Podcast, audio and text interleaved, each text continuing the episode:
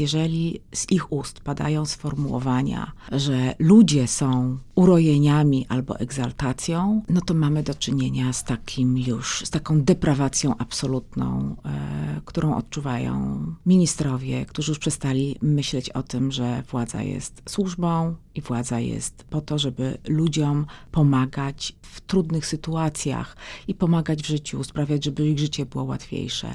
Dla nich władza jest już władzą dla samej władzy. Machina władzy. Witam w 38 odcinku drugiego sezonu Machiny Władzy, podcastu Radia Z, w którym analizujemy najważniejsze wydarzenia w Polsce i na świecie. Ja nazywam się Mikołaj Pietraszewski, a moją dzisiejszą rozmówczynią jest posłanka Anita Kucharska-Dziedzic, posłanka Klubu Parlamentarnego Lewicy, także działaczka społeczna, działaczka na rzecz praw kobiet. Dzień dobry pani poseł. Dzień dobry panu, dzień dobry państwu. Rozmawiamy kilka dni po tym, jak do mediów wypłynęła informacja dotycząca 33-letniej Doroty z Podbochni w Małopolsce, która trafiła do szpitala w Nowym Targu, będąc w piątym miesiącu ciąży. Dorota zmarła wskutek wstrząsu septycznego. Wcześniej doszło do obumarcia płodu i odejścia wód płodowych. Sprawa budzi ogromne kontrowersje, też wywołała protesty w wielu miastach w Polsce, ponieważ to kolejna sytuacja i kolejna tragiczna historia, w której kobieta w ciąży, w której przypadku można było mówić o zagrożeniu życia. Niestety to życie nie zostało uratowane. Oczywiście możemy to wiązać również z bardzo restrykcyjnym prawem dotyczącym przerywania ciąży, które w Polsce obowiązuje również po orzeczeniu Trybunału Konstytucyjnego z jesieni 2020 roku. Jak pani zareagowała na tę historię? To jest oczywiście tragedia, tragedia kobiety, tragedia jej rodziny i myślę, że to ma taki walor też antywalor, y, paraliżujący na kobiety, które chciałyby mieć dziecko, ponieważ y, tak naprawdę, jeżeli popatrzymy na dzietność w Polsce, to kobiety, kobiety rodzą pierwsze dziecko, potem już nie chcą rodzić, po tych przeważnie doświadczeniach, które mają z tym macierzyństwem pierwszym. I y, jeżeli to są złe doświadczenia, złe wspomnienia, a trudno znaleźć w Polsce kobietę, która nie ma jakiejś traumy związanej z ciążą czy z porodem, no to potem się nie dziwmy, że te kobiety nie chcą zachodzić w ciążę. I jest to problem, z którym się będziemy mierzyć przez najbliższe lata, bo jest to jedna z przyczyn tej niskiej demografii, a państwu zawsze zależy, państwu polskiemu, każdemu państwu, żeby się jak najwięcej obywateli rodziło. A my mamy rzeczywiście z tym teraz problem. To jest też kwestia kolejnego zaciskania pasa, bo jeżeli zwrócimy uwagę na to, że aborcja w ogóle w Polsce jest nielegalna i były do tej pory... Dopuszczona pod tak, kilkoma tak, wyjątkami. pod kilkoma wyjątkami, mhm. ale jeżeli popatrzymy na tą specyfikę tych wyjątków i to, jak się owe wyjątki przestrzega, no to mamy poważny problem, bo zwracam od kilku lat uwagę z racji tego mojego zaangażowania pozaparlamentarnego. Na przykład w Polsce nie terminuje się ciąż pochodzących z gwałtu czy z kazirodztwa. Mówiła pani zresztą o tym w Sejmie ostatnio. Tak, mówiłam o tym w Sejmie. W bardzo ostrych słowach bardzo ostrych słowach, bo to rzeczywiście mamy do czynienia z sytuacją, w której nawet te dramatyczne doniesienia w związku ze zbrodniami wojennymi e, w Ukrainie i tymi e, kobietami po doświadczeniu zbiorowego, dramatycznego gwałtu wojennego przyjechały do Polski, szukały tu ratunku. One także tutaj ratunku po prostu nie znajdowały. I to jest e, sytuacja absolutnie skandaliczna, ponieważ ja usiłowałam w imieniu klubu Lewicy ale też myślę te wielu posłanek i posłów opozycji, przepchnąć przez Sejm poprawkę, która by nadawała prokuratorowi obowiązek w ciągu siedmiu dni stwierdzenia zaistnienia gwałtu i wydania tej decyzji administracyjnej, która by umożliwiła terminację ciąży pochodzącą z gwałtu. My mamy dzięki uregulowaniom w całej Europie Mm, takie prawo, które czyni z nas osobę pokrzywdzoną przestępstwem, zanim to stwierdzi sąd, potwierdzi w swoim wyroku, czyli na tym etapie przedsądowym, a nawet przed dopełnieniem wszystkich formalności zgłoszeniowych na prokuraturze. I mm, te wszystkie osoby, które są doświadczone gwałtem, powinny z automatu dostawać informację, że są pokrzywdzone przestępstwem. Dokładnie te same osoby, które zgłaszają przemoc w rodzinie, przemoc domową. Na jakim etapie jest ta poprawka? Ona została dwa razy odrzucona w samym Sejmie. Raz udało się ją e, zrobić to nowelą senacką. Kiedy przyszło z Senatu do Sejmu, zostało powtórnie odrzucone, więc to były trzy rzeczywiście nieudane próby. W związku tym, z tym terminacji ciąży ze zgwałcenia się w Polsce nie dokonuje praktycznie, bo to jest zero przypadków rocznie albo między jeden a trzy przypadki rocznie. To jest Mimo, że jest teoretycznie dopuszczona przez prawo. Mimo, że jest teoretycznie dopuszczona przez prawo, kobiety zgwałcone peregrynują po szpitalach i szukają miejsca, w którym mogłyby Z czego to pani ciążę. zdaniem wynika? To wynika z tego, że de facto wszyscy boją się mm, być jak to kiedyś określił, i mój lekarz, e, ciągani po prokuraturze i sprawdzani, czy nie było tam pomocnictwa w aborcji, więc szukają e, ogromnej ilości papierków i potwierdzeń, że rzeczywiście tej, e, tej terminacji można było dokonać. Bo proszę zwrócić uwagę, to, że w tej chwili także nam zlikwidowano możliwość terminacji ciąży, która jest uszkodzona, czyli zarodek czy płód mają głębokie wady, no to y, żaden lekarz y, nie ma tej pewności, czy w momencie, kiedy on już widzi, że jest poronienie w toku. Bo poronienie to jest ten stan, w którym y, nie tylko dzieje się coś złego z organizmem kobiety, która nie może donosić ciąży, ale to jest także ten stan, w którym organizm oczyszcza się z uszkodzonej ciąży i jest naturalne poronienia są, no są bardzo częste, ale lekarze w w tym momencie boją się, że kiedy jest to poronienie w toku, a oni go nie powstrzymają e, i to poronienie będzie tylko i wyłącznie spowodowane tym, że zarodek czy płód był uszkodzony, no to można ich ciągać po wyjaśnienia, jak to się stało, że tutaj została terminowana ciąża, nic nie zagrażało kobiecie e, i będą musieli się tłumaczyć, czy to była aborcja, czy abrazja. W związku z tym oni tego nie chcą. Ale właśnie, bo tym często tłumaczą się lekarze, przedstawiciele środowiska medycznego, że właśnie oni się boją, że mówiąc kolokwialnie, wiedzie im prokurator, bo nie mają pewności, czy przesłanki, które teoretycznie uprawniają do tego, żeby dokonać zabiegu przerywania ciąży, w interpretacji śledczych mogłyby takimi przesłankami być. Więc pytanie, czy faktycznie ostrze tej krytyki powinno być bardziej wymierzone w lekarzy, czy bardziej w decydentów i polityków? Ja powiem tak, lekarze tutaj mają wybór, czy bardziej boją się o swoją karierę, czy bardziej boją się o swój czas i wyjaśnienia składane na prokuraturze, czy bardziej boją się,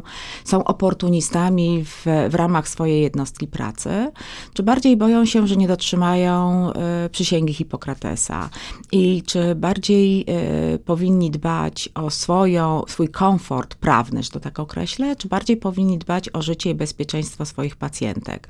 Bo tu jest sytuacja, w której lekarze grają w rosyjską ruletkę nie ze swoją głową, ale z głową pacjentek, ponieważ um, oni czekają na ten moment, w którym ciąża na 100% obumarła, nie dzieje się tam absolutnie nic i zagrożone jest życie i zdrowie e, kobiety. No zwykle Więc wtedy jest już za późno. Zwykle wtedy może być już naprawdę za późno, bo jeżeli płód obumiera, to się natychmiast rozpoczynają wszystkie te procesy gnilne i kobieta nosi gnijącego trupa w brzuchu. W związku z tym bardzo często tego typu sytuacje kończą się tym, że nawet jeżeli lekarze zdążą, uterminują ten płód, bardzo często to się dzieje razem z macicą. Sama pilotowałam tego typu przypadki kobiet, w którym usuwano im martwy płód razem z macicą, bo to już było za późno, żeby usuwać ten płód z macicy. To się kończy tym, że kobieta jest trwale ubezpłodniona. I to są sytuacje, których absolutnie kobiety nie czują się bezpiecznie i wiedzą, że mm, e, albo stracą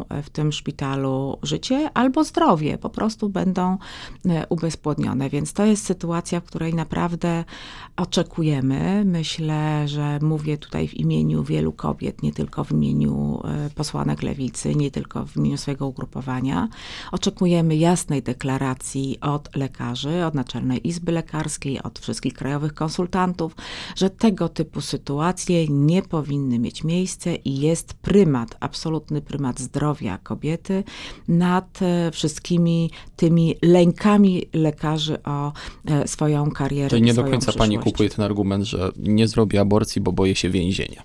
Nie, nie do końca kupię ten argument, dlatego że tym argumentem posługują się lekarze nie od wyroku Trybunału Konstytucyjnego, ale posługują się od lat, od kiedy, od 93 roku. I, um, Mówimy o sytuacji, w której aborcja rzeczywiście tak, została... została zdelegalizowana, bo ja tą sytuację znam z autopsji. Ja też nosiłam martwy płód, dziecko miało krytyczną wadę serca, wiadomo było, że ciąża obumrze. I wówczas również e, e, leżałam z krwawiącym kroczem, było poronienie w toku, skierowanie na oddział, żeby mi pomóc.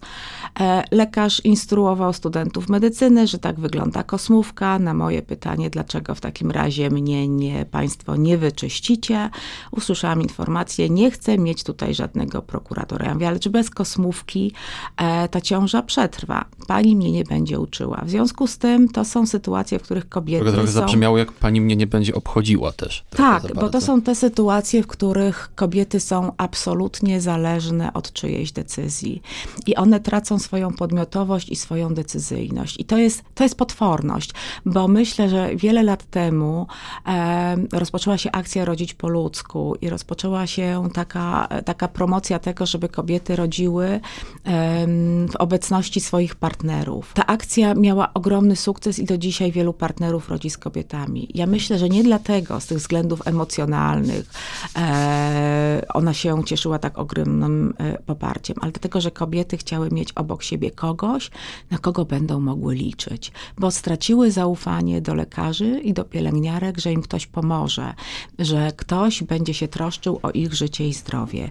I to jest coś, co pokazuje ogromny kryzys też zaufania w sytuacji, kiedy jesteśmy absolutnie bezradne, bo kobieta, kiedy rodzi, jest absolutnie bezradna. I ona musi mieć pełne zaufanie do swojego lekarza, a w tej chwili go nie ma. Myśmy w Lewicy złożyli, posłanka Magda Bijat napisała ustawę dekryminalizującą pomocnictwo w aborcji, która by sprawiła, że żadnego lekarza już nikt nie będzie ścigał. I to, że lekarze... Nie tylko lekarza, ale też tak, działaczek. Tak, ale lekarza przede wszystkim i pielęgniarki nikt nie będzie ścigał. W związku z tym oczekiwałyśmy naprawdę, że lekarze tą ustawę poprą bo ona jest w ich interesie. Oni się nie odezwali. I tutaj jest kwestia tego oportunizmu środowisk lekarskich, które powinny stanąć twardo po stronie swoich pacjentów. Ja znam ogrom naprawdę lekarzy, którzy stają i lekarek, którzy stają po stronie swoich pacjentek, ale ich przedstawicielstwa powinny to potwierdzić. Obowiązkiem jest stanąć po stronie pacjentki. Chciałbym też tutaj zwrócić do historii e, pani Doroty. Też bardzo poruszające wyznanie jej męża, który relacjonuje, jak to wyglądało w szpitalu, że pani Dorota nie była tak naprawdę do końca informowana rzetelnie na temat realnego zagrożenia życia e, bądź zdrowia, że raczej było podtrzymywana nadzieja, że dziecko się urodzi zdrowe, że wszystko będzie dobrze. Jej mąż twierdzi również, że nie mogła podobno chodzić do toalety, że musiała trzymać ręce powyżej głowy. To już są takie bardzo drastyczne szczegóły, które pokazują, że ta praktyka w szpitalach wygląda trochę inaczej niż mogłaby wyglądać wedle prawodawstwa. Ja bym też chciała zwrócić uwagę na coś, co jest, co włos jeży na głowie, bo e, ja myślałam, że procedury lecznicze, w których wkłada się dziecko na trzy zdrowaśki do pieca, a kobiecie każe się trzymać nogi e, u góry, bo wody płodowe mogą napłynąć, skąd? Z nóg, no to my mamy jednak dawno za sobą, a tutaj mamy do czynienia z czymś, co, ja mówię, odbiera podmiotowość kobietom, odbiera im decyzyjność. Kobiety nie mają prawa tak? I to jest chyba jakiś rodzaj chyba zwyczaju w polskiej ochronie zdrowia, decydować o y, procedurach leczniczych. Bo jeżeli kobieta chce działać na swoją szkodę, wedle widzi mi się lekarza, to jest na jej szkodę, jeżeli ona będzie chciała terminować ciążę.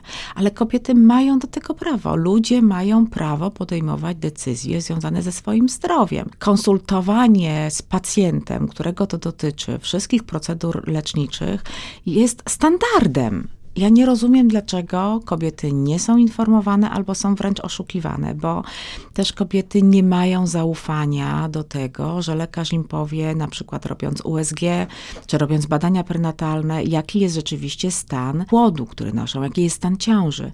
Sytuacja, w której kobiety idą e, do kilku lekarzy sprawdzać, czy ciąża się dobrze rozwija, no to to powinien być e, dzwonek alarmowy, czerwone światło, dla całego środowiska, bo ono pokazuje upadek zaufania do zawodu. To jest poważny kryzys, bo y, lekarz to jest ktoś, komu należałoby absolutnie ufać. A to nie jest tak, że ludzie nie ufają w kompetencje, tylko nie ufają w dobre intencje lekarzy. I to już jest naprawdę coś absolutnie niewłaściwego, mówiąc z perspektywy państwa. Słuchasz podcastu Radia Z. Nie wiem, jak bardzo istotny jest tutaj fakt, iż szpital e, w Nowym Targu, w którym e, doszło do tej tragedii, jego patronem jest e, Jan Paweł II i tym też tłumaczy się dyrekcja placówki, dlaczego nie dokonuje aborcji, nie stara się nie dokonywać aborcji od, od lat. Też warto dodać, że dyrektorem placówki jest polityk, członek suwerennej Polski Zbigniewa Ziobry. Ja myślałam, że sytuacje, w których ludzkie szczątki trzyma się w formalinie, żeby pokazywać e, i uczyć studentów medycyny, to jest pewna norma na akademiach medycznych czy uniwersytetach medycznych. Ale tu się okazuje, że ludzkie szczątki e, trzyma się w szpitalach i to, że gdzieś tam jest przetrzymywany, trzymany w jakiejś gablocie, czyjś paznokieć, włos, no, no, czy kawałek skóry, tak. Nazywa się to relikwią i to paraliżuje lekarzy, którzy są sługami nie bogów jakichkolwiek, ale są sługami nauki i oni mają leczyć i w tym leczeniu mają wykorzystywać wszystkie osiągnięcia nauki, a nie religii, że to się w Polsce nie zdarza, ale to się w Polsce zdarza i y, nader często. I to jest ten poziom absurdu, który myśmy osiągnęli, bo to, że się jakiś lekarz tłumaczy, że nie leczyłem, bo w gablocie w moim szpitalu mamy paznokieć jakiegoś świętego, no to to jest, przepraszam, absurd, no to to jest kabaret. Ale to nie jest śmieszne, to jest straszne, bo to się kończy konkretnymi trupami. Ja tu jeszcze chciałbym zacytować e, dwie osoby, dwóch polityków związanych z obozem rządowym, którzy odnieśli się do tej tragedii. Pierwszy cytat to Jarosław Kaczyński, no, czyli by nie było najważniejszy człowiek w państwie. Takiej sprawy nie ma. Ona jest wymyślona przez propagandę. To część tej urojonej rzeczywistości. To jest jego pierwszy cytat i następnego dnia powtórzył. To jest wielka, obrzydliwa kampania propagandowa prowadzona przez Lewicę i Platformę Obywatelską. Proszę daj się wytłumaczyć prezesowi. No, trudno mi tłumaczyć tutaj prezesa. Mamy konkretną kobietę, która nie żyje. Kobietę, która już zdążyła nadać imię swojego swojemu dziecku, które oczekiwała. I ta kobieta mogła żyć. Czy mogło żyć dziecko? To jest kwestia tego, na jakim etapie była ciąża i czy rzeczywiście e, ciąża była uszkodzona, ale kobieta mogła żyć, mogła mieć kolejne dzieci. To jest sytuacja, której, jeżeli mówimy o jakimś urojeniu, to chyba o urojeniu prezesa, który patrzy na ludzi i ich życia, ich marzenia, ich perspektywy, ich miłości, ich rodziny, jako na pionki na szachownicy, które przesuwa w swojej politycznej, partyjnej wojnie. To jest coś niedopuszczalnego, bo ludzie, którzy to słyszą, a którzy opłakują Dorotę, oni się czują, jakby im chyba naprawdę ktoś, ktoś ich spoliczkował, ktoś ich sponiewierał, ktoś ich unurzał w błocie. Nie można w ten sposób traktować ludzi. Jeżeli się mówi o ludziach, e, że to jest urojony jakiś przykład propagandowy, albo mówi się się o ludziach, że to są ideologie, tak? No to jak wielką trzeba w sobie mieć pogardę wobec drugiego człowieka, żeby używać tego typu sformułowań. Drugi cytat. Minister zdrowia Adam Niedzielski miał takie, no trochę dwuznaczne wystąpienie, bo z jednej strony zapowiedział nowelizację dwóch ustaw, które mają teoretycznie poprawić dostęp do przerywania ciąży jakości tych zabiegów. Mówi o tym, że trzeba uszczelnić prawo aborcyjne, że trzeba powołać zespół do określający możliwości przerwania ciąży. Taki zespół miałby również również charakteryzować się parytetem płciowym, że na 13 osób to miało być 7 ekspertek, masowe szkolenia dla lekarzy i położników. Natomiast pozwolił sobie też na inną wypowiedź, taką, która również wywołała kontrowersję. Apeluje o niesienie oskarżeń, szczególnie opartych na egzaltacji czy woli politycznej, a nie szczegółowej analizie dokumentacji medycznej. Po pierwsze, zwoływanie konsyliów po to, żeby rozproszyć odpowiedzialność za decyzję, którą powinien podjąć lekarz podczas pierwszej wizyty. To jest kolejne sabotowanie podejmowania decyzji, odpowiedzialności za tą decyzję poszczególnych lekarzy, do których trafiają pacjentki. Po drugie, prezes mówił o urojeniach, minister mówi o egzaltacji. Jak panu ministrowi ktoś umrze i będzie w żałobie, to mam nadzieję, że ktoś mu przypomni, że to jest egzaltacja, bo to się nie nadaje do komentowania. Jesteśmy w radiu publicznym, to się nagrywa. E, niepublicznym, tak? Powszechnym. Powszechnym. E, to się nagrywa, więc ja nie mogę użyć słów powszechnie uznanych za obraźliwe, ale mówienie o śmierci, o tragedii, o żałobie, o czymś, co się nie powinno wydarzyć, a się wydarzyło, że to jest urojenie albo egzaltacja, pokazuje naprawdę, już to powiedziałam, ogromną pogardę wobec konkretnej osoby i konkretnych ludzi, którym się to wydarzyło. To, że tego typu sformułowań używają rządzący, używają ministrowie, używają prezesi, używają byli premierzy, czy kolejni premierzy, bo nie wiadomo, co się tam za chwileczkę wydarzy, to pokazuje, że ci ludzie już dawno się zdeprawowali, bo władza deprawuje, władza absolutna deprawuje absolutnie. Więc jeżeli z ich ust padają sformułowania, że ludzie są urojeniami albo egzaltacją, no to mamy do czynienia z takim już, z taką deprawacją absolutną, e, którą odczuwają ministrowie, którzy już przestali myśleć o tym, że władza jest służbą i władza jest po to, żeby ludziom pomagać w trudnych sytuacjach i pomagać w życiu, sprawiać, żeby ich życie było łatwiejsze. Dla nich władza jest już władzą dla samej władzy, a ludzie im tylko w tym przeszkadzają i ludzkie tragedie też im tylko w tym przeszkadzają, w tym, czyli w utrzymaniu władzy. Czy pani nie darzy zaufaniem tego ruchu ze strony ministra Niedzielskiego? Uważam, że jest to próba kolejnego rozmycia odpowiedzialności, bo w tej chwili lekarze, którzy staną potem, e, mają, zastanawiają się, czy łatwiej im będzie odsunąć oskarżenia o błąd lekarski, czy łatwiej im będzie usunąć oskarżenia o pomocnictwo w aborcji. Teraz lekarze będą jakby zwolnieni z tego myślenia o tym, czy poniosą osobistą odpowiedzialność, bo odpowiedzialność rozmyje się na cały zespół, który się kon, będzie konsyliami zbierał. Zresztą zebranie takiego zespołu w sytuacji zagrożenia życia i zdrowia, jak my sobie to wyobrażamy? Będzie te, będziemy te kobiety przetrzymywać kolejne dni na podtrzymaniu ciąży. To nie zostało leków, sprecyzowane w żaden sposób. No bo jeżeli ten zespół się będzie zbierał i tam będzie ileś tam osób, no to jakiś czas potrzebny jest, żeby się te osoby zebrały. To nie jest tak, że to będzie natychmiastowa decyzja. Lekarz uczony jest na studiach podejmowania właściwych decyzji szybko, tak żeby pacjentowi nie zaszkodzić i w ciągu najbliższych chwil, żeby mu po prostu pomóc a to będzie odwlekanie tej decyzji, więc jest to coś, co na pewno kobietom nie pomoże i na pewno nie usprawni procesu decyzyjnego. Słuchasz podcastu Radia Z. Wspomnieliśmy o prezesie Jarosławie Kaczyńskim, to teraz chciałbym przejść do kolejnego segmentu tematycznego. Prezes zapowiedział referendum w sprawie decyzji Komisji Europejskiej, która zapowiedziała obowiązkową relokację migrantów do krajów państw członkowskich Unii. Polska i Węgry nie zgodziły się na ten mechanizm, zostały przegłosowane. Media podają, że w przypadku krajów, które się na ten mechanizm nie zgodziły, komisja zaproponuje tak zwany ekwiwalent finansowy po 22 tysiące euro na migranta. Prezes określił e, działania Komisji Europejskiej jako bezczelne dyskryminacji. Twierdzi, że trudno jest działać w organizacji, której zmienia się decyzje, tak to powiedział.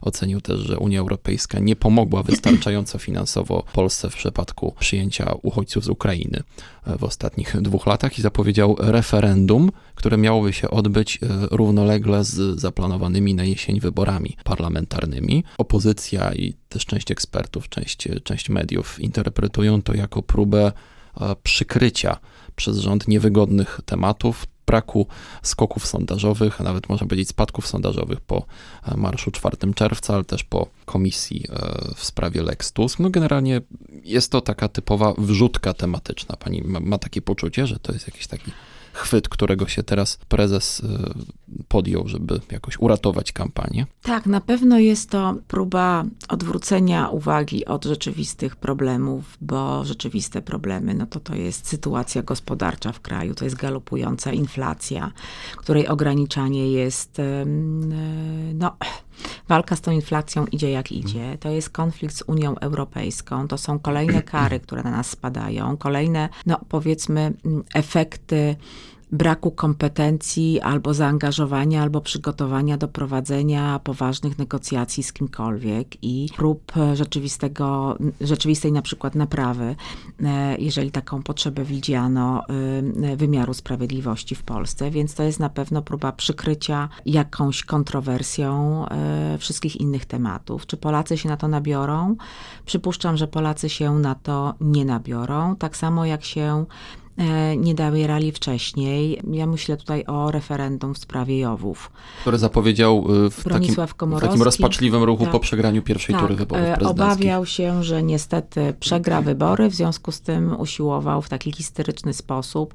Ogromny koszt jest organizacji takiego referendum. Przypomnijmy, że tamto referendum kosztowało 70 milionów złotych, a było niewiążące, tak, ponieważ... 7% ludzi tak. w ogóle y, się wybrało do urn, więc sytuacja, y, obawiam się, powtórzy natomiast prezes Kaczyński i Prawo i Sprawiedliwość już dawno pokazali, że nie ma takich pieniędzy, których by nie zainwestowali w ratowanie swojej władzy i swoich stołów. Bo przypomnijmy, że organizacja takiego referendum nawet równolegle z wyborami parlamentarnymi, czego konstytucja nie zabrania, to również kosztuje dodatkowe pieniądze, też wymaga osobnych komisji do tak, tego wydrukowania ale organizacja kart, tego referendum, tego referendum i przekonywanie opinii publicznej do określonych racji nie będzie kosztowało komitetów wyborczych, tylko to to będzie koszt kancelarii premiera najprawdopodobniej, więc popłyną kolejne miliardy na, na kampanię referendalną, która będzie, no, nie będzie rozliczona przez PKW, więc to jest naprawdę coś, co jest kolejną próbą wydania ogromnych pieniędzy, żeby ratować własną władzę. Czy się Polacy na to nabiorą? Myślę, że nie, dlatego że Polacy pokazali,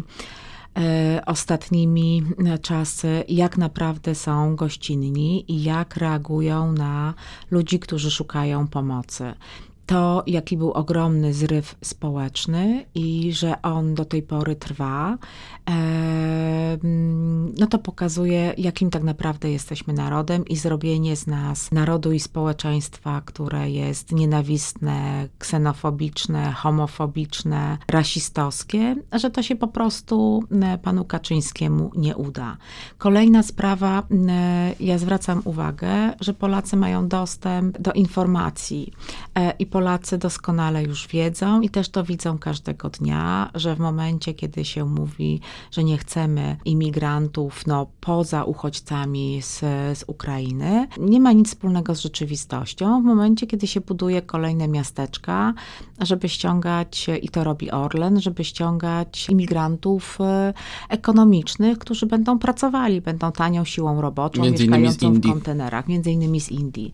W Polsce jest już ogromny ogromna liczba ludzi z byłych republik poradzieckich, E, także osób, które nie są chrześcijanami, bo też ten argument się e, bardzo Tam często chyba pada liczba 250 tak. czy 200 tak. tysięcy osób, które to, za rządów PiSu to widać, pozwolenie że na pracę. te osoby, które otrzymały na pracę, e, pozwolenie na pracę, one wszędzie funkcjonują. One funkcjonują nie tylko w wielkich miastach, ale one także funkcjonują na peryferiach, funkcjonują w małych miasteczkach. Ściąga się tych robotników, którzy mieszkają bardzo często w urągających wszelkim zasadom warunkach i są tanią siłą roboczą. Czyli mówi pani o, tutaj oskarża rząd PiS o hipokryzję i podwójne Tak, jest standardy. ogromna hipokryzja, są podwójne standardy i myślę, że Polacy to doskonale widzą. No i kolejna sprawa, bo to też pokazuje naszą dramatyczną słabość w polityce zagranicznej. Bo jeżeli rząd Prawa i Sprawiedliwości nie potrafił przekonać nikogo w Unii Europejskiej, bo to poparcie ze strony Węgier to było dosyć słabe, nie potrafił przekonać nikogo w Unii Europejskiej, żeby się pojawiły te trzy głosy sprzeciwu, sprzeciwu, to znaczy, że my jesteśmy absolutnie na marginesie polityki europejskiej, że myśmy też de facto nie wykorzystali do budowania swojej pozycji międzynarodowej tego, że byliśmy awangardą, a tutaj przecież cała opozycja też popierała na poziomie kraju i na, za granicą działania Prawa i Sprawiedliwości w sprawie e, poparcia e, dla polityki ukraińskiej, tak? Myśmy nie zbudowali przez ten czas wojny w Ukrainie swojego naprawdę znaczenia na poziomie Unii Mimo, że teoretycznie w Europie są rządy, które byłyby jakoś światopoglądowo, politycznie bliskie, bliskie Prawo i Sprawiedliwości. ale nie zbudowaliśmy tego. Na przykład rząd we Włoszech obecny. Tak, ale nikt się z nami absolutnie nie liczy.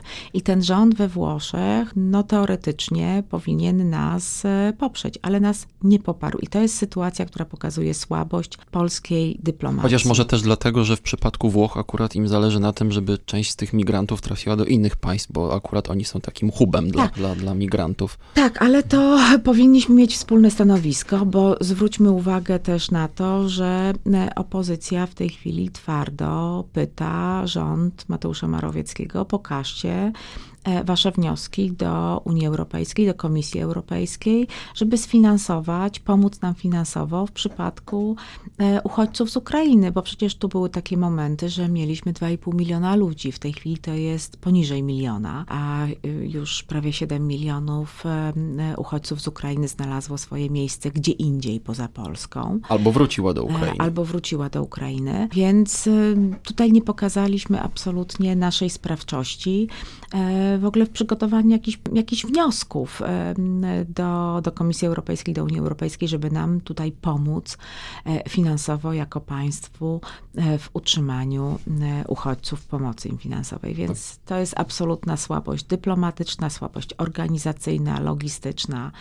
Ja nie wiem, jak ten rząd się jeszcze utrzymuje, chyba siłą rozpędu. W 2015 roku również PiS skorzystał z takiej, powiedziałbym, karty ksenofobicznej, bo pojawiły się jednak mimo wszystko takie spoty wymierzone w imigrantów. E, To był akurat czas kryzysu migracyjnego. PiS e, między innymi ustami prezesa Kaczyńskiego e, rozpowiadał, że migranci i uchodźcy roznoszą bakterie, pierwotniaki. Wtedy, mówiąc potocznie, udało się, no bo PiS jednak wygrał wybory, między innymi również grając tą kartą, więc myśli pani, że po prostu chcą skorzystać z takiego już Myślę, rozwiązania, które okazało się skuteczne. Myślę, że ciułają te, gro, te głosy, ponieważ to nie jest tak, że oni wygrali dzięki tej retoryce e, antymigranckiej w tym 2015 roku. Ale nie przeszkodziło Ale im. nie przeszkodziło im to i myślę, że tych parę głosów z takich e, środowisk osób albo wystraszonych, zaniepokojonych, które mogły im uwierzyć tego typu narracje,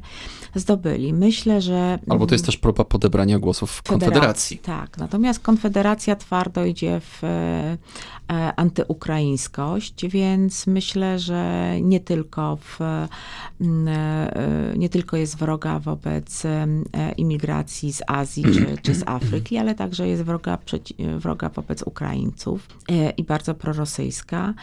No, Nie wiem, tu trzeba byłoby się spytać socjologa e, czy, czy psychosocjologa, czy się to e, panu prezesowi uda, to szczucie i czy to będzie skuteczne. Ja e, mam dobre zdanie o Polakach i myślę, że to się drugi raz nie uda. Jeżeli jesteśmy już przy wyborach, to chciałbym jeszcze zapytać z perspektywy lewicy. Jaki na kampanię pomysł ma lewica? O co tak naprawdę lewica w tych wyborach walczy? Jakie są realne cele i realne możliwości wasze w wyścigu wyborczym? Lewica ma swój program, który prezentuje od naprawdę kilku lat, od początku kadencji. My jesteśmy w pewnych kwestiach bardzo konsekwentni. Będziemy ten program nieustannie także powtarzać w naszej kampanii wyborczej. Lewica jest gwarantem tego, że bez względu na to, e, jak wysokie będzie zwycięstwo nad prawem i sprawiedliwością, nad Zjednoczoną Prawicą w przyszłych wyborach, to Lewica jest gwarantem tego, że tematy, które są dla nas ważne, dla naszych wyborców ważne, że my ich nie sprzedamy, nie oddamy i nie powiemy, że teraz są ważniejsze rzeczy do, do zrobienia niż e, przywrócenie praw kobietom, niż zadbanie o to, żeby państwo było świeckie, niż zadbanie o to, żeby państwo było silne swoimi usługami publicznymi, tymi usługami, o których my mówimy cały czas. Edukacja, ochrona zdrowia, żeby nie było wykluczenia transportowego. To jest istotne, może z, perspektywy Warszawy mniej, ale z perspektywy całego kraju to jest poważny problem. Lewica także mówi o e, kwestiach, które są absolutnie bytowe dla młodego pokolenia.